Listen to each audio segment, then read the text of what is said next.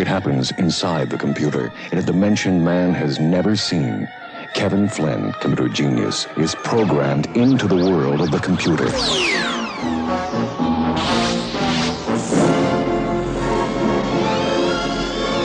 Held prisoner in an electronic arena where love and escape do not compute. Tron, an adventure inside the computer, rated PG. Coming soon to a theater near you. Alan Rickman's not in this movie. Yeah, I'm a fucking dummy.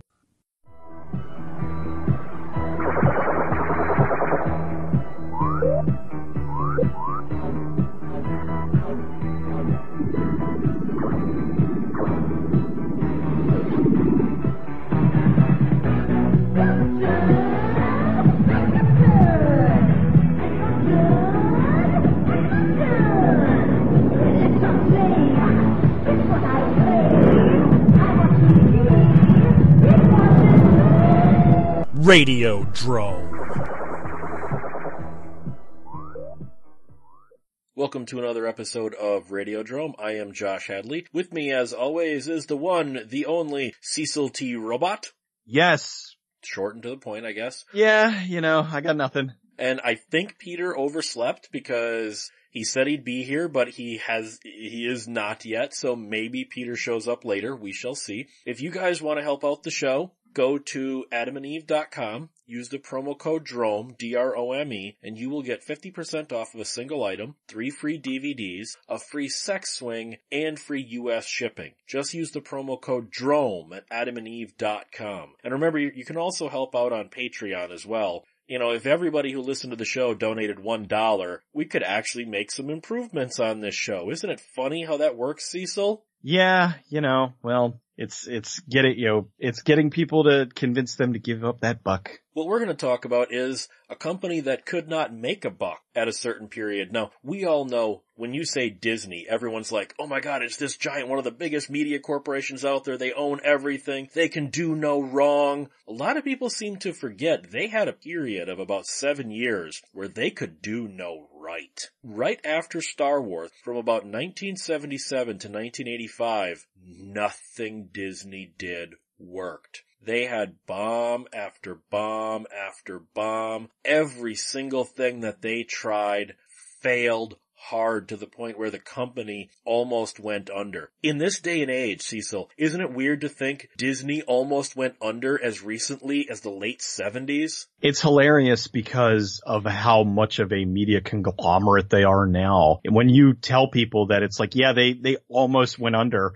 No, they didn't. Yeah, they, they really did. And it's kind of a shame because while I like some of the product that Disney is uh, putting out now, the stuff that they did back then, it deserved better. It, uh, it was, um, it was risky and it was good, but like no, for whatever reason, I've, not, I've got all the reasons. I'll get into those when we get to them. okay. It, well, I'm saying for whatever reasons, it just, uh, they didn't, uh, get the attention that they should have gotten. Well, this actually goes back to the early 70s. Walt Disney had died, Roy Disney had taken over, and then Roy Disney had died in the early 70s. The company was then taken by a man, by a man named Ron Miller. Now, Ron Miller was Walt Disney's son-in-law. He was a former football player. They were offered Star Wars. That was one of the first places George Lucas took it because he always said Star Wars is a Disney movie at its heart. Of course, they turned it down and we all know 20th Century Fox ended up getting it, which is ironic in retrospect since they now make their living off of Star Wars. In 1976, when it was brought to them, they did not want Star Wars. After Star Wars hit, Disney was in a bad, bad position because as we've talked about before, Star Wars changed everything. Now all of a sudden, and I'm, I'm going to include 1979 as when Disney really started to fall apart. Most of their 1978 features were already in production pre-Star Wars. In a, in a post-Star Wars world, Cat from Outer Space, the North Avenue Irregulars, the Apple Dumpling Gang rides again. The unidentified flying oddball. Those really aren't box office, you know, big box office mainstream hits anymore, are they in a post Star Wars world? BS. Come on. The Cat from Outer Space is fantastic. Yeah, that's why it made no money. Uh, I own it. The audiences saw Disney as being completely out of touch with their audience now. That like Disney's still making these kind of movies. We're in a Star Wars world. We're in a Jaws world now. Disney under Ron Miller, he, he decided Disney was going to go more adult. Now I'm going to be using the word adult a lot in this. I need to qualify that. I don't mean adult in all of a sudden they're going to be making dirty, hairy movies. All of a sudden there's going to be tits and swears and gore scenes in their movies. They meant adult as for an adult audience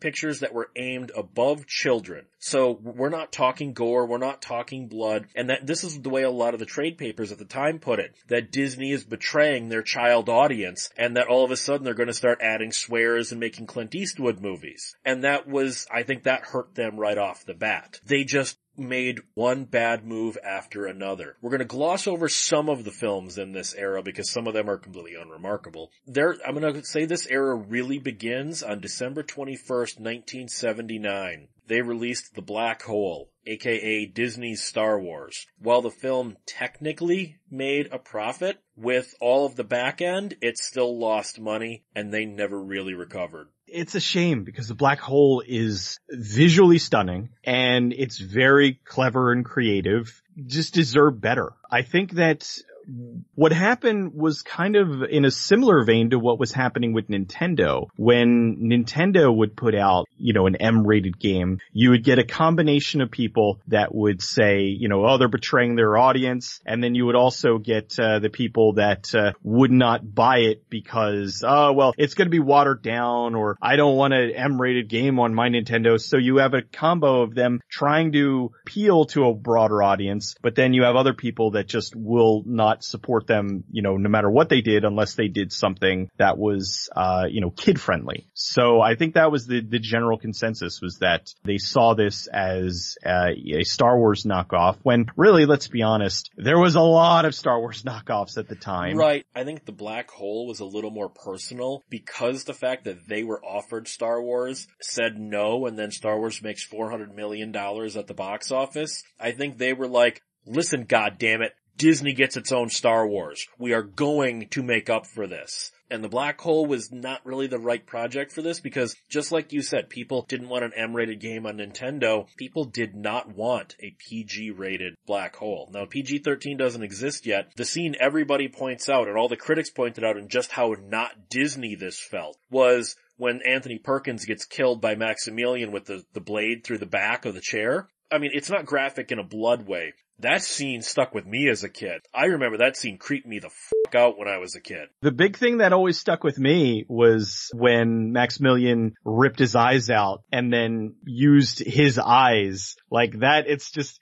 it's so ridiculous and like it doesn't even make sense, but it's terrifying. And, there's other aspects of the black hole that are terrifying. The whole when when the when the chick is on the table and they're gonna like that that laser is gonna like turn her into one of the robots. That's then you have the whole theme of becoming a mindless automaton and being lobotomized. It's this is a creepy creepy movie, and you can in a way see why people went. How is this a Disney film? Yeah, it just it, it kind of goes to show like what uh, people were willing to accept at the time. And uh, unfortunately they should have because i i would have liked i mean you know i mean who's to say if they would have accepted it if they, disney would have ended up being the powerhouse that they are today. But uh, it's a shame because there's such a limited quantity of these movies but uh, there a lot of them are very good and they deserve better and this was one I thought really deserved better. It's not even on Blu-ray for crying out loud. I mean, it's, and the DVD is very, very not, not the best transfer. Like, I mean, that is a beautiful movie that would look amazing on Blu-ray. They just, you know, Disney is kind of forgetting their roots. They, they want to forget their roots because that was, uh, oh, that was the Disney that, that we almost, you know, we almost went out of business. Well, you know, don't, don't completely throw your history out of, the, out the window. Well, I'll get into this a little bit more later, but there was kind of a civil war going on within Disney. You had one of the executives, Esmond Cardon Walker, who was an old school executive under the, the actual Disney people. And he was clashing with Miller constantly. He hated the idea of going for an adult audience. He, he thought they were betraying their child audience and he thought making more serious adult oriented movies would tarnish the image of, of everything Walt and Roy Disney had built. This comes to a head later on. Right now, Disney also is for some reason making their own competition. I don't know if this was Miller's intent. Throughout this whole period, Disney would release two movies on the same day, basically competing against themselves. For instance, The Black Hole came out on December 21st, 1979. Disney also released the adult, it's a spy thriller called The London Connection on December 21st, 1979. Nowadays people might go, what's the big deal? You have multiplexes. Not that, not back then you didn't. Back then, at best, a town, unless you're talking New York, Chicago, something like that, at best, you had two screens. So Disney, it was not the smartest move to release two films from the same company to compete against each other. So while Miller had this idea of, you know, the post Star Wars world, we need to, we need to be speaking to the, the people going to the Star Wars movies. As we move into the 1980s, you can really see this, this philosophy take over. In retrospect, there's a lot of good movies that came out in this period, but at the time, nobody wanted these movies from Disney. As we go into, right as we come into 1980, remember Midnight Madness with this then unknown actor named Michael J. Fox? No, actually. this was the one with the scavenger hunt where a rich weird guy has them running all over Los Angeles to find all these things and they're in teams and Stephen Furst from Animal House is the, you know, they're the evil fat guy and all this. You don't remember Midnight Madness? No. I, oh, this I played constantly on cable in the 80s. I, I watched Midnight Madness, but nobody else did because it bombed. There are two films in this era that people say are the most un-Disney Disney films ever. And the first one of those is 1980's The Watcher in the Woods. Now which, that I know. Which Miller said, this could be our exorcist. And that was probably not the right thing to say when people are already saying you are betraying your roots as Disney. But Watcher in the Woods, it's a very slow paced, and I don't mean that in a bad way. It's slow paced, it's moody, it's atmospheric, it builds a, a, a building sense of dread. It really doesn't feel like a Disney movie, does it? No, it really doesn't. Like, I wouldn't know that it was a Disney movie uh, unless I saw that, you know, it was a Disney movie. I have not seen it personally, but I saw a trailer last Halloween. Lifetime made a remake of Watcher in the Woods. And the only thing I could say about that just from the trailer was they didn't seem to understand why Watcher in the Woods worked. The remake, again, just judging from the trailer, seems to be full of jump scares, quick cuts, sound effects, and it just seems like you people have no idea why the 1980 film scared an entire generation. Seriously, you talk to anyone from my generation, Cecil, who saw this movie theatrically, this movie scared the shit out of us as kids. I don't doubt it. It's, it's a creepy movie, man. I, I guess I guess they maybe this was already in production. Disney went back to their roots. Herbie Goes Bananas came out and is one of the only three films that they released in this whole period that made a profit. I don't know if that goes towards Walker's assertion that they shouldn't be betraying their roots or not. What does that say? Of the three financial successes they have out of 18 films, one of them is a traditional Disney film. Herbie Goes Bananas, the one where it's the little kid and he calls him Ocho. Might be. I haven't seen any of the Herbie movies since I was a little kid. Cause it's the, that is the only Herbie movie that I've ever seen. So I, I believe that was Herbie Goes Bananas. And it actually, if, I mean, I haven't seen it in a very long time, but I remember it being like dumb and fun. And I, you know, I did not see the, uh, the Lindsay Lohan one, but, uh, but, but, uh, but my point is Herbie Goes Bananas is what people would think a traditional Disney film would be, not Watcher in the Woods and Midnight Madness and things like that. Well, I think uh, in general, Disney maybe should have done what they later did, which was give themselves a degree of separation. They would put out horror movies and whatnot, but they would put them out under the divisions that they purchased. So it wouldn't but, but be none a of those direct. existed yet. Well, that's what I'm saying. It would have. Uh, I think that was what ended up, you know, making them more money later, is because they had, um, you know, they had a variety of films, but it was wasn't under the Disney banner. It was under under one of their subsidiaries.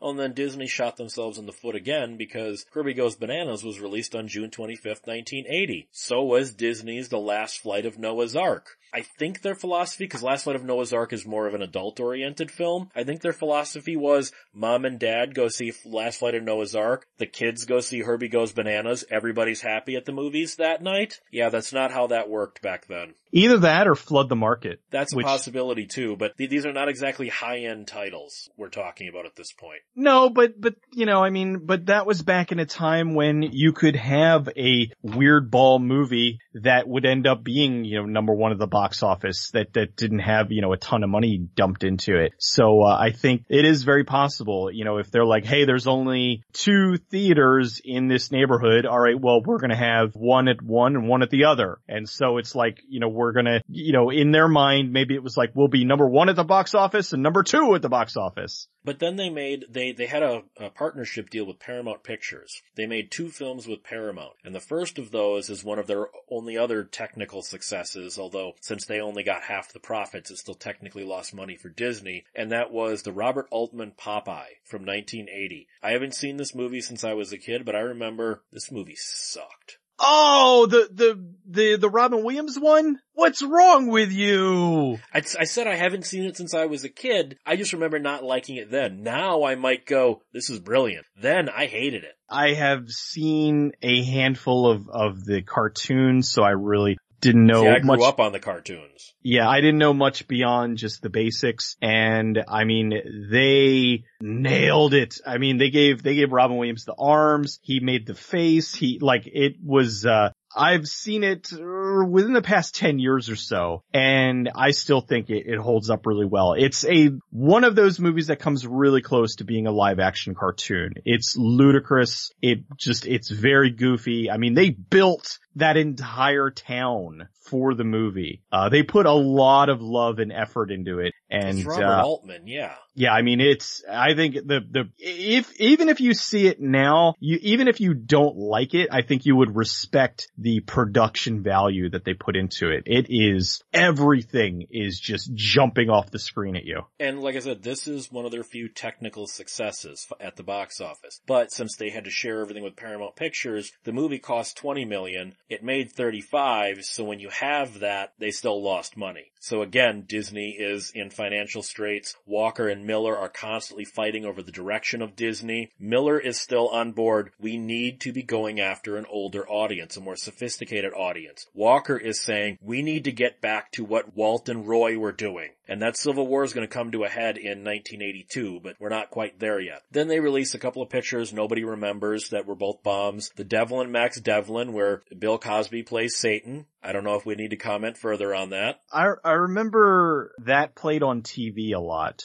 Yeah, because it, it- it's basically Bill Cosby is Satan and he's trying to tempt Elliott Gould into selling him his soul. And it's a comedy. And again, oh. people were going, this doesn't feel like a freaking Disney movie, you know? Well, was that around the time when like God movies were popular? Like they yes. did Oh God, yeah, the, the Oh God. Gods and all that, yeah, Wholly Moses and all that, yeah. Right. So I think that, you know, they were, I think they were, uh, they were, tre- you know, they were chasing trends. Well, and then they also released the Jenny Agutter film Amy, which I don't know why they thought this would ever be a hit. It, it, I mean, it was only a small budgeted $3 million film, but it still didn't even make back that. It's a period piece where she's a woman who leaves her husband and gets a job and helps teach blind kids. You know, those movies that are total hits at box offices, right?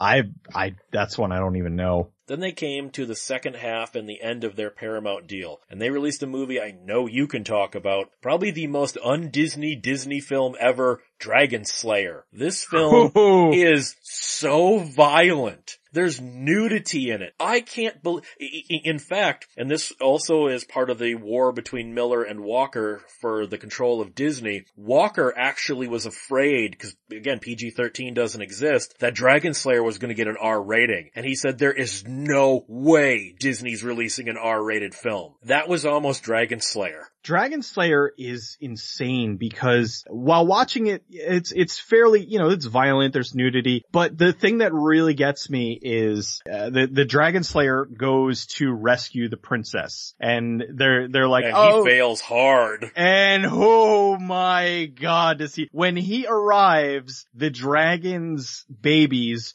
are eating the princess. And, then I he don't, cuts their heads off. and then he cuts their heads off, but the one had her foot hanging out of his, and I'm talking her dismembered foot hanging out of his mouth. And it's like, oh, he's, oh, oh my god. To me, there's one scene of violence also involving the princess that's even worse. I don't know why this affected me so hard. When she's trying to get out of the chains and she is basically degloving her own hand, tearing her own skin off to get the Mhm. shackles off.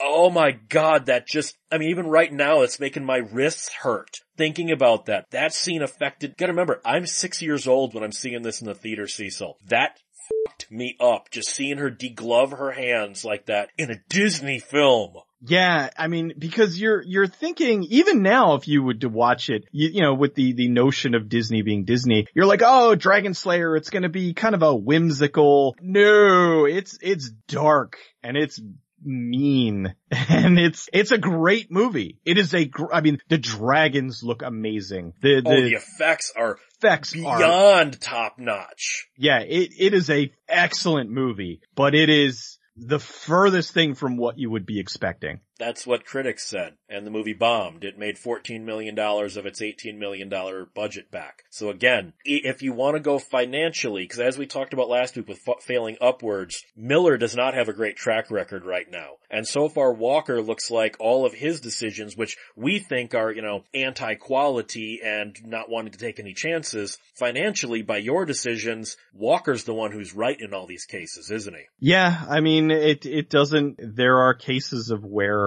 not, o- quality doesn't always prevail. Well, and I, I don't know if this was something that they would have done anyway, or if this was Walker winning a battle over Miller, but they have the last financial success of this era, a traditional animated film in The Fox and the Hound, which made a butt ton of money and might be the only reason that Disney was able to stay afloat. Miller was not against Fox and the Hound, but he thought it was taking them backwards, because he still thought, even though Watcher in the Woods and all this were not financial successes, they were gaining a reputation as Disney's not a place for just kids anymore. And he thought Fox and the Hound was a step back, not a step forward. But financially, it was probably the step they needed. Uh, yeah, I mean, uh, and, and on top of that, it's Fox and the Hound is, is a good, like, cute movie. I think they, they really, there should have been a little bit more diversification. You know, I think like now there are a lot of companies where they will say, hey, you know, we've got, uh, you know, this kind of movie, we've got this kind of movie. I think audiences are, are kind of weird in that aspect where they just expect something from one company just because that's what they've done in the past. But I think it should be okay. You know, hey, we're a company, put out animated films for children and we're also going to put out, uh, you know, you know, not, not adult films, but, you know, films that are Films more catered adults. toward, towards adults. And I think it's just kind of ridiculous that it's always, uh, you know, it's, it's one or the other. And it's like, well, why not both? Well, but then the next movie that they released is a weird amalgamation of Walker and Miller's ideals. 1981's Condor Man, a spy thriller set in Europe that's about a comic book artist creating a superhero costume and deciding to be a superhero. So it's kind of, it's a kid's movie, but also all the spy thriller stuff the kids aren't going to get, which is which might be why Condor Man did not work at the th- in the theaters in 81 is it didn't know what it wanted to be. Personally, I watched the hell out of this movie on Disney Channel as a kid growing up. I loved Condor Man. I don't know if I got all the spy thriller stuff back then, but I loved this movie. But it's kind of schizophrenic in that it wants to be both a family movie and a movie for adults at the same time. And you know how rarely that actually works. It, uh, it's a very thin line to thread. You know, you can't make it, usually it works better with like animated films and comedies because you can put slightly racy jokes in there or stuff that the adults are going to get that's going to fly over the kids' heads. But yeah, with that kind of thing, it's like you don't want to make it too kidsy, but then you don't want to make it uh, not kidsy enough because then it's not going to, you know, no one's going to like it. And then in 1982, we have Night Crossing, a, a movie made for adults about, it's based on the true story of some East Germans flying a, a stolen balloon out of East Germany to escape communism. You know, for the kids. And of course I, that didn't work. And then we come to what might be the movie that everybody knows from this era, Tron. Tron is a movie, it's not confirmed, but basically the general rule is Walker's tr- attempted to sabotage this movie because how does a movie about video games from Disney. That's also an action sci-fi movie coming out right before Return of the Jedi at the height of the video game arcade craze. Bomb this hard because th- there was this thing g- going through Disney and you can kind of go back, if you go back and watch the trailers for all the movies we've talked about, there was this conspiracy theory. A lot of people in Disney at the time suspected this. There's been no proof of it, but basically that Walker was trying to wrestle control away from Miller of Disney. So he was intentionally trying to mismarket all of these movies so they would fail. So he would be able to prove that Miller was not suited to head Disney and that he Walker should take over. Go back and look at the trailers for Tron and Condorman and Dragon Slayer and Amy, Devil and Max Devlin, Watcher in the Woods, Midnight Madness, etc. They are god awful trailers. That's one of the things Disney was always so good at. Marketing, right? Now all of a sudden, in the era where Walker is the head of marketing, they can't get anything. Oh, look at that. Walker was trying a soft coup. It was intentional sabotage, and Tron was the head of that. Go watch the two Tron trailers. They are dreadful. You can see with those trailers why no one went to the theater to see Tron. They are god awful trailers. And that, that stands for Watcher in the Woods in all of these movies. Do you think Walker was trying to sabotage? Because isn't it funny how as soon as Miller gets deposed, Disney's back on their game with marketing? Yeah, it, it does. I don't know whether it, he was or not, and we probably never will know, but it is incredibly suspicious, especially because Tron, like you said, that was perfect timing. I mean, revolutionary special There's no way effects. this movie shouldn't have worked. There's, There's no way this movie no way that movie shouldn't have worked. That movie should have been a massive hit. And the thing is, the the simple fact that it has, you know, only grown in popularity over the years just kind of goes to show that it, it should have been a bigger hit at the time. Now granted, there's been a lot of movies that have gained cult status, but Tron is something that has kind of entered the, the, the database of, you know, of, of geekdom. You know, it's, it's, oh my god, Tron, you know, it's, I mean, uh, there are, there was a, that TV show Chuck. He had a Tron poster in his room. I mean, it's, it's entered major mainstream consciousness. Yeah, Tron should have been a, a juggernaut. And the fact that it wasn't is ridiculous because it's like, it's not, it's not an overly complicated story. It's easy to follow. It's a little, you know, I mean, maybe for, Well, uh, okay, maybe not, because uh, that was one of the complaints at the time is if you were not into computers, and remember at this point, people having a computer in your home was science fiction. Less than a percent of a percent of Americans had a computer in their home. And the movie uses a lot of computer terms, I remember some of the reviews at the time were, unless you are a computer nerd, a lot of this movie goes over your head. I actually think Tron, to a degree, was uh, too far ahead of its time. I think Tron assumed its audience was more computer literate than they were. I don't know. I think that even still, I thought they did a pretty good job of kind of explaining what needed to be explained. You know, it didn't, it didn't go overboard with it, but it didn't, it, it was just nice that a movie comes along once in a while that doesn't treat their audience like they're morons. What I find the most amusing about Tron is the fact that it failed so hard then. Have you seen how modern Disney treats it? They treat it as like a benchmark in everything we did right. Isn't it funny how modern Disney embraced Tron, whereas 1982 Disney was almost embarrassed by it? Well, you know, revisionist history and all that. But with Tron, one of the things I I always loved about it, God, the visuals were so unique. There'd never been anything that looked like that on a theater screen before. No, it, uh, and it's funny because, uh, there were a lot of people talking about, oh, it's computer effects, computer effects. It was, yes, there were computer effects in the There's film. There's a lot more practicals. A lot of the quote computer effects in the movie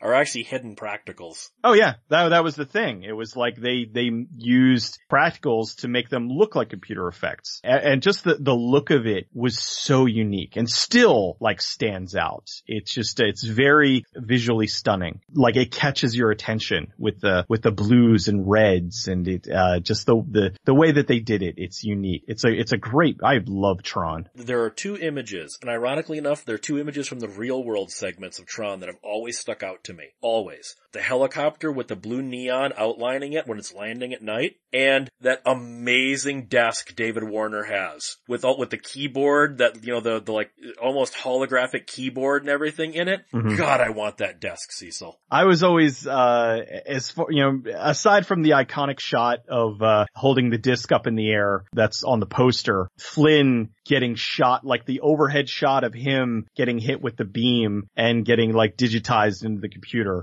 is, uh, is just great. Like that is such a, uh, it's such a good visual. The whole movie is full of that though. The, the last irony about Tron was it was not able to be nominated for a special effects Oscar because the Oscars said because some of it was computer generated, that was considered cheating. Oh, history, how ironic you are. oh boy. Yeah. The, and the- CGI used to be not special effects. And it's a shame because it's like some of the best visuals in the movie weren't the computer effects. Try explaining that to, uh, you know, the, uh, the board. Well, and then Disney just could not recover from this, so then they made a film called Tex, a coming of age tale of two brothers. No one cared. They made a spy thriller comedy. Remember, spy thrillers, I, I know we've said that word a bunch tonight. Spy thrillers were a big thing in this era. You gotta remember, this is the, this is the height of the Cold War here. European spy thrillers were a big, big draw at the box office, except when Disney did them in the movies such as Trenchcoat. They did the movie everyone says is one of Disney's best movies from this era. Something Wicked This Way Comes, based on the Ray Bradbury story. Now, Something Wicked This Way Comes, I think it, it's weird. We've never seen the full version. As good as this movie is, and I love this movie, Cecil, so I'm not complaining. The director nearly took his name off of it when it was forcibly re-edited, re-edited by Walker, ironically enough, when the film was taken away from him after test screenings found it too scary and too confusing. It is a scary movie. I didn't think that it was confusing, but, um, Well, you gotta remember, it was confusing with the extra 20 minutes that got cut out, so maybe it was added subplots, I don't know.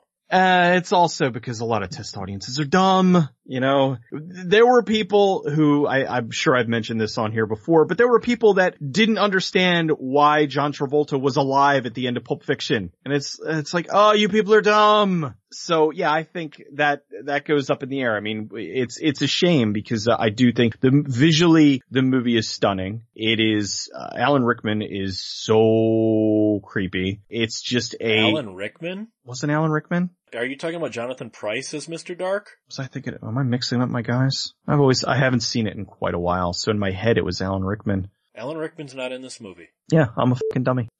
in my head, I have not seen this movie in 20 plus years, but it stuck with me, and it, in my head, uh, it was Alan Rickman, but it's Jonathan Pryce. And, and, and see, here, here's where this movie had a lot of pre-production problems. For instance, Sam Peckinpah and Steven Spielberg were both offered the movie and turned it down for various reasons, and I think they could see that that Walker was in trying to interfere with the movie. For instance, as dead on perfect as Jonathan Pryce is as Mr. Dark, the original idea was to have Christopher Lee in the role. Walker shot it down as Christopher Lee's a has-been. Ooh. He wanted to cast Peter O'Toole. Peter O'Toole wouldn't have been necessarily bad, but Peter O'Toole was kind of a drunk at this time and was famous for every movie he was involved with showing up completely liquored to the walls. Which maybe that's because, hey, Peter O'Toole's a big name. Maybe that's why Walker wanted him. Or it could have been, no, I'm trying to sabotage the film because I know Peter O'Toole is going to be drunk and is going to screw this movie up. Walker was, of course, against this movie the whole time because it was too dark and doesn't feel like a Disney film.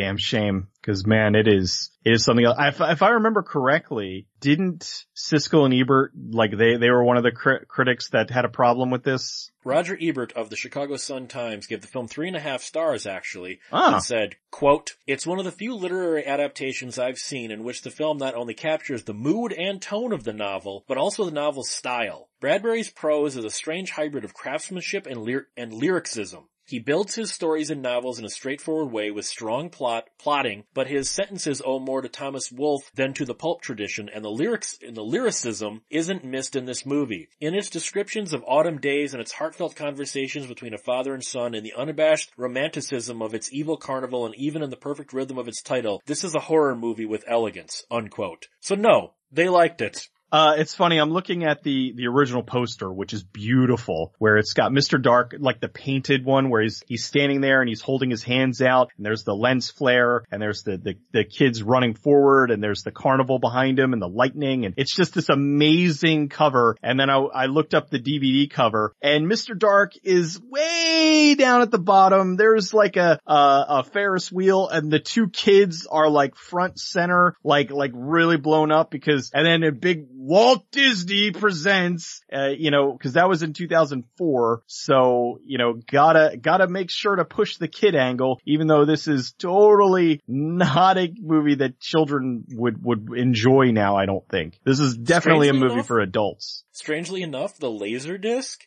is just a shot of Pam Grier as the Dust Witch for the cover. which, which, you know, is not bad because, you know, she's freaking gorgeous in this movie. Yeah, she's the Dust Witch, but she's, come on, Pam Grier's gorgeous in this. Oh yeah, well, the Pam Grier is great. I mean, uh, but I just think that it's, uh, it just kind of, it's, it's, number one, I hate when they take something like that where they'll take a beautiful hand painted cover and then just make this ass obvious. Dark Angel the Ascent. Oh, why? Well, I, I want to know, cause the thing is, when I got the Blu, I think that was something maybe with, with Paramount or whatever, cause when I got the, the Blu-ray, uh, it has the restored cover on it. It doesn't have that really terrible cover.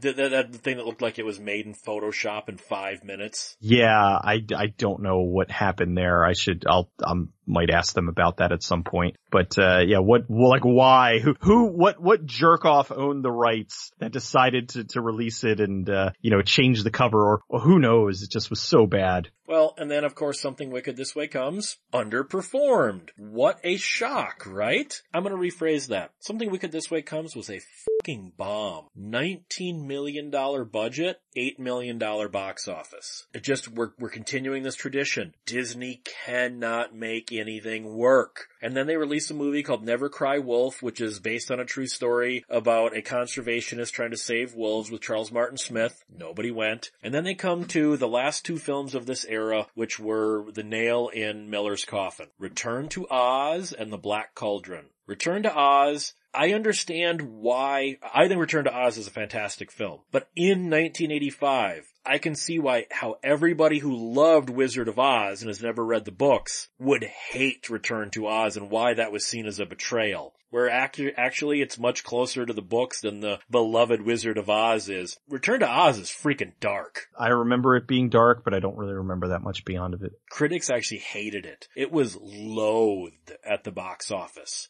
for having the audacity to make this dark, adult oriented, yes, it's still aimed at kids, but more adult oriented sequel to the beloved Wizard of Oz. How dare you do this? Uh, yeah, they dared and now it's seen as a cult classic, but that doesn't help Disney then. And then there's the movie that almost bankrupted the entire studio, The Black Cauldron. At the time, the most expensive animated film ever. Now put this in 1985 dollars, although the movie started production in 1980, so we can maybe say 1980 dollars.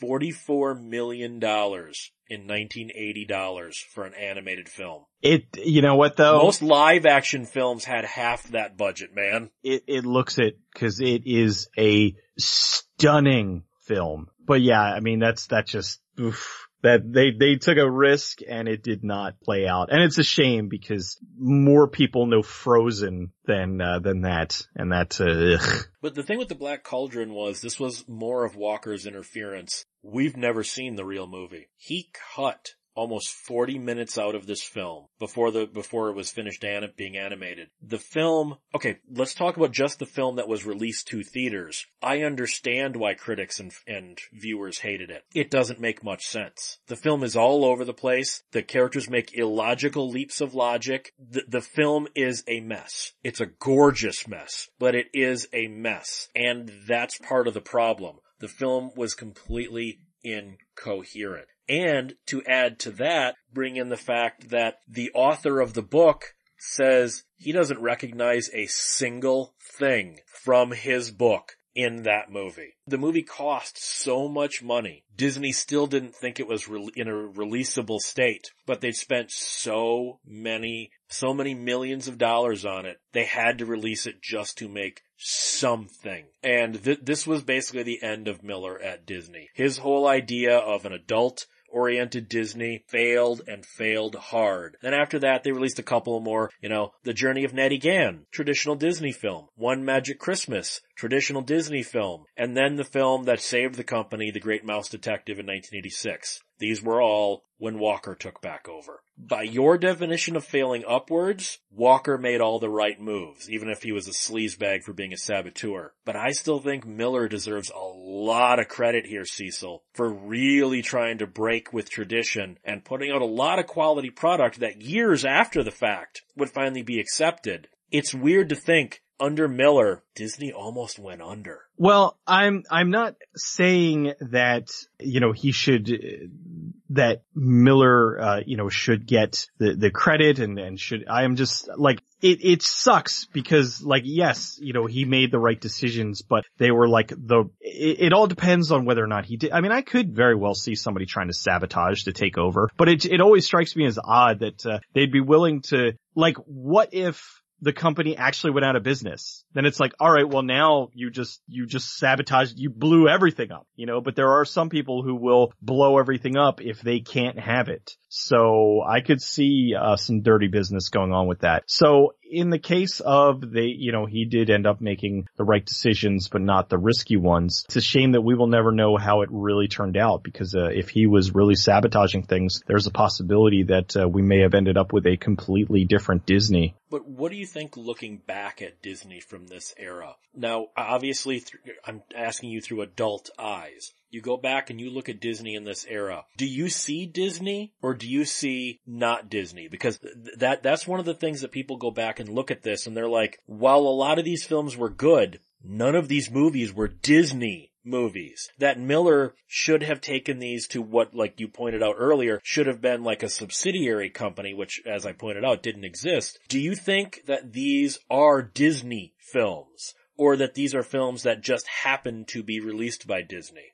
They are Disney movies that are not, you know, that aren't your standard Disney film. They, cause, you know, they don't have, they don't have like the whimsy behind them that uh, some of the stuff is. But then, I mean, it, it could be argued that Frozen doesn't have whimsy. Uh, I would say, uh, Tangled has whimsy in it. The, uh, like the, the Pixar movies have like whimsy to them, but then there are some that don't really, you know, they don't really feel like that. So I don't know. I guess it's, it's kind of a mixed bag. And I think, uh, it's just coming from a different era. Cause if you go back and you look at, uh, if you go back and look at old Mickey Mouse cartoons, there are a lot of them that are, I mean, Mickey Mouse was trying to kill himself when, uh, when Daisy left, uh, no, not Daisy, that's the duck. Um, Minnie, when, when Minnie went to leave him. I was gonna say, was he, was, was she cheating on Donald? Yeah, I know, right? Yeah, well, no wonder Donald's so angry. So I think that, uh, Disney has kind of been a, uh, a mishmash of, uh, of different things over the years. And it's just kind of become, uh, the general consensus that Disney was was like kid friendly, but then, uh, a lot of their stuff now, uh, if you look at, at the Marvel movies and whatnot, they're, I mean, you know, kids go to see them because kids are different today than they were back then, but really they're not kid movies. Well, and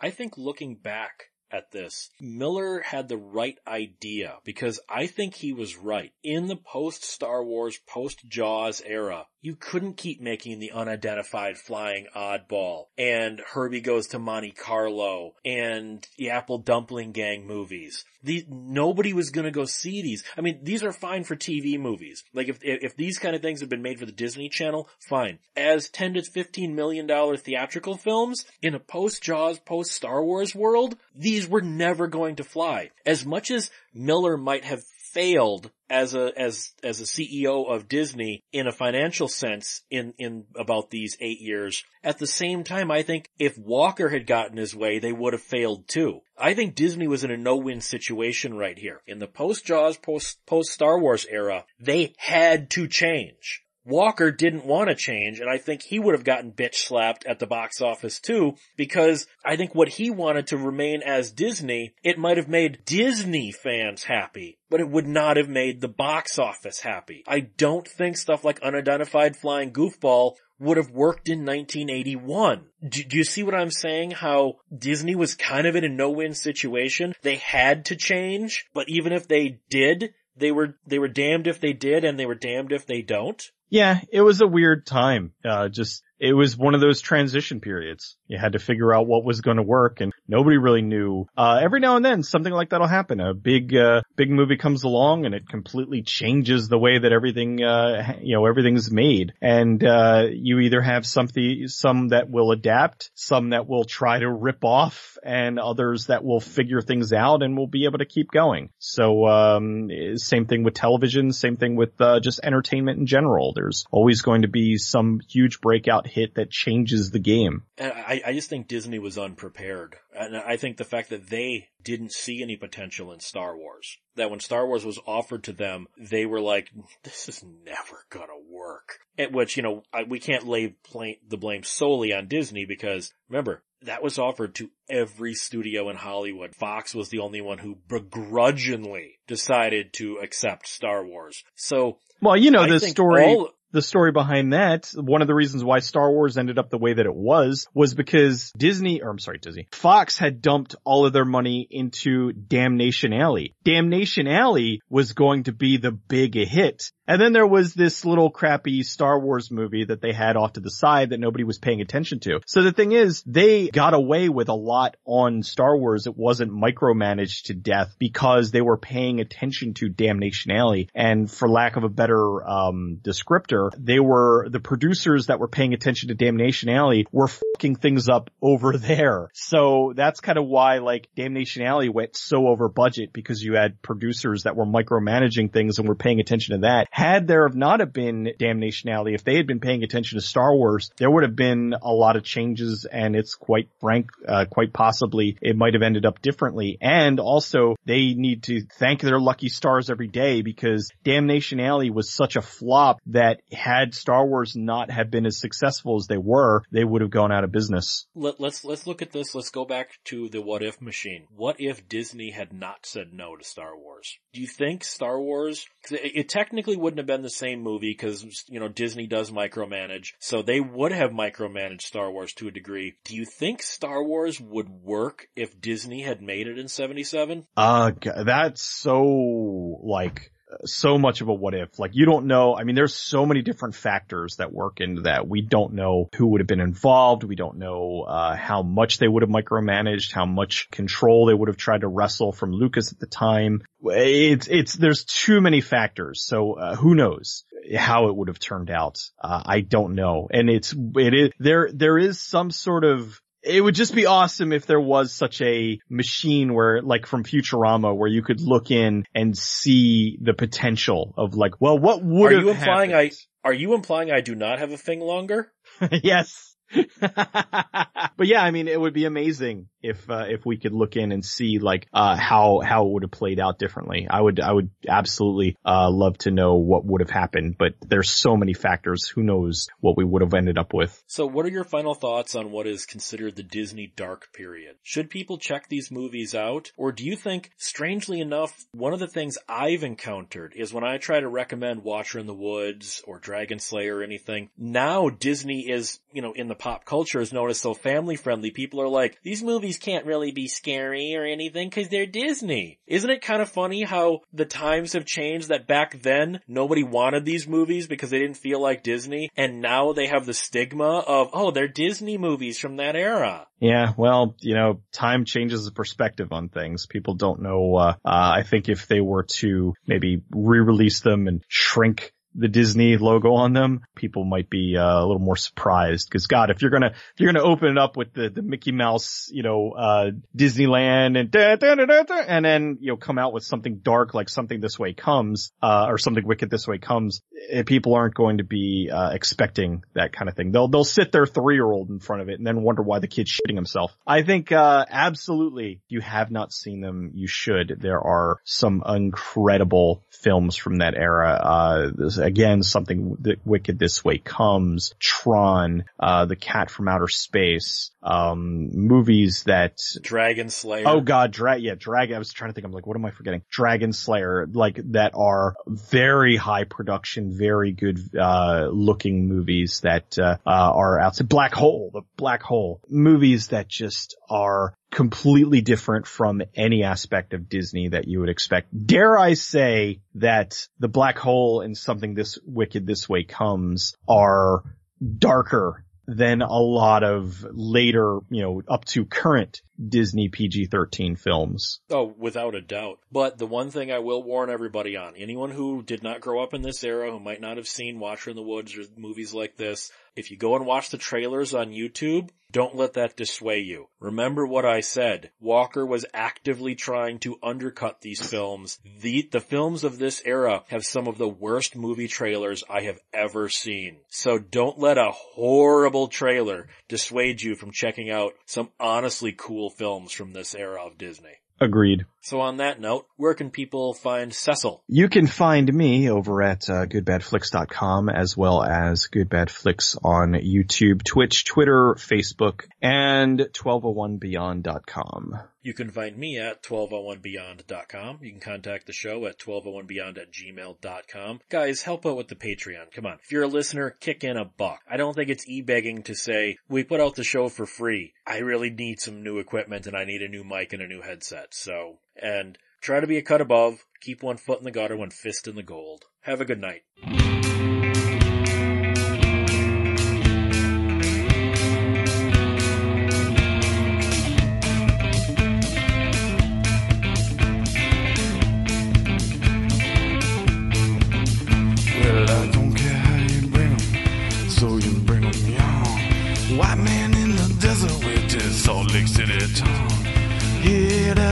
The mothership, here is Plymouth Rock.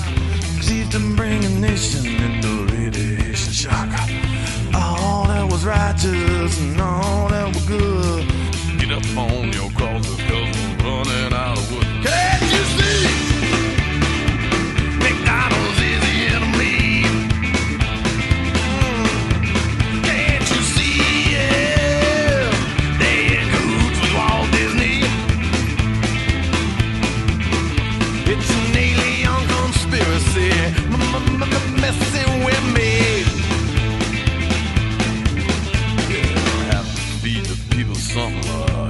believe.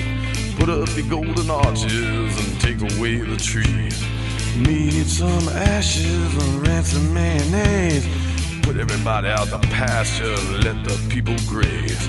Make them all submissive and take away their drive. Make a sign of the crucifix for the burgers, shakes, and fries. Can't you see? McDonald's is the enemy.